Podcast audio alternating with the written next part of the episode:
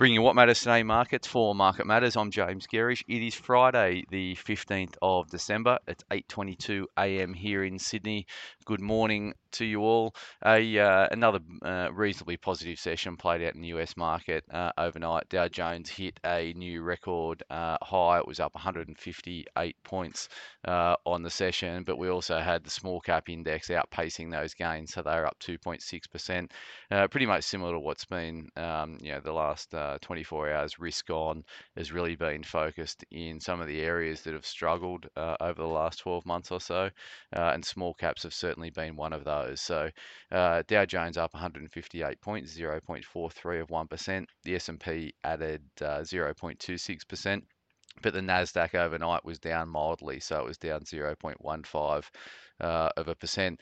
Obviously, yesterday we had a, uh, a, cracking session locally. The ASX 200 was up 120 points. Uh, that was 1.65%. And we had this big movement um, into into bond, which pushed yields uh, materially lower. Uh, that trend continued overnight. So US 10-year yield was down another 10 basis points. Uh, below th- below four percent, trading at 3.91 percent um, in terms of the US 10-year yield. So when you think about the target cash rate over in the US market being at five and a quarter to five and a half, uh, US 10-year yields at 3.91%, uh, and the US two-year yields at 4.37%, you can clearly see the market's aggressive pricing of interest rate cuts uh, being factored into the market. So US two-year yields were down five basis points overnight. Uh, incidentally, uh, looking at commodity markets, uh, game on in terms of commodities uh, overnight, and we had some reasonable moves right across the suite of uh, commodities. So crude oil up three percent, uh, 71 spot 64 in terms of WTI. Uh, Brent was up uh, the same, 76.72 in terms of Brent. Coal prices pretty flat on the session, trading around 144 US a ton out of Newcastle. Gold uh, edged higher again, so it was up half a percent, trading at uh, or eight dollars, trading at 2,000 and 36 US an ounce. Its recent peak was 2,135, so we're still 100 bucks off its uh, off its recent peak. But weakness in the US dollar, uh, which continued overnight, is uh, supporting uh, gold prices.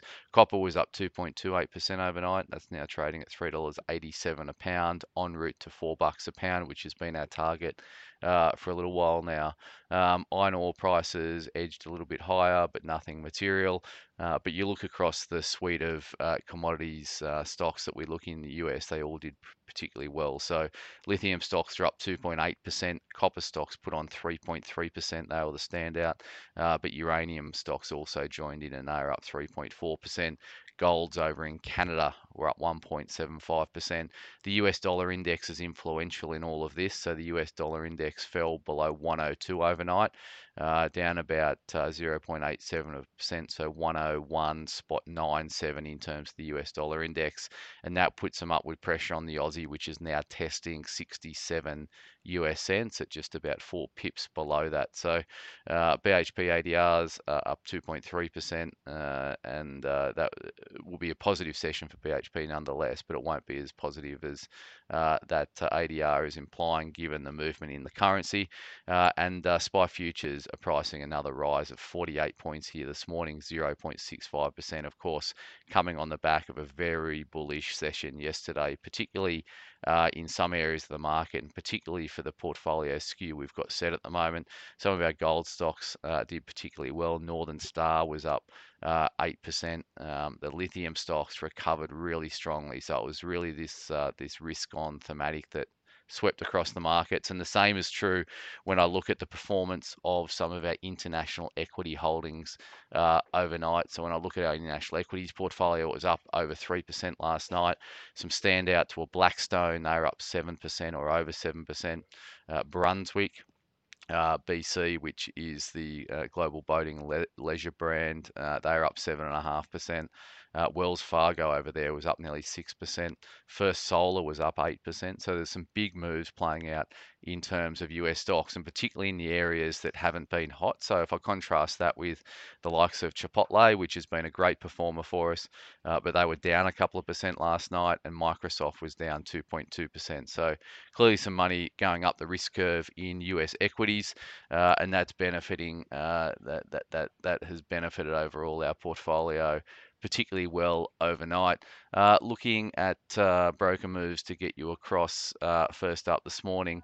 Uh, there is a, uh, a couple out uh, so far. let me find those. So we've got Auckland Airport, AIA, cut to underweight at Jarden. Um, they came out yesterday with a, or on Wednesday, I should say, with just a recut of their guidance, saying that they're going to be at the lower end of the guided prior guided range for the first half on some softness in travel demand. Alumina uh, AWC raised to overweight at Barrenjoey, 110 price target. Uh, Allkem AKE raised to overweight at Jarden, $11.40 price target.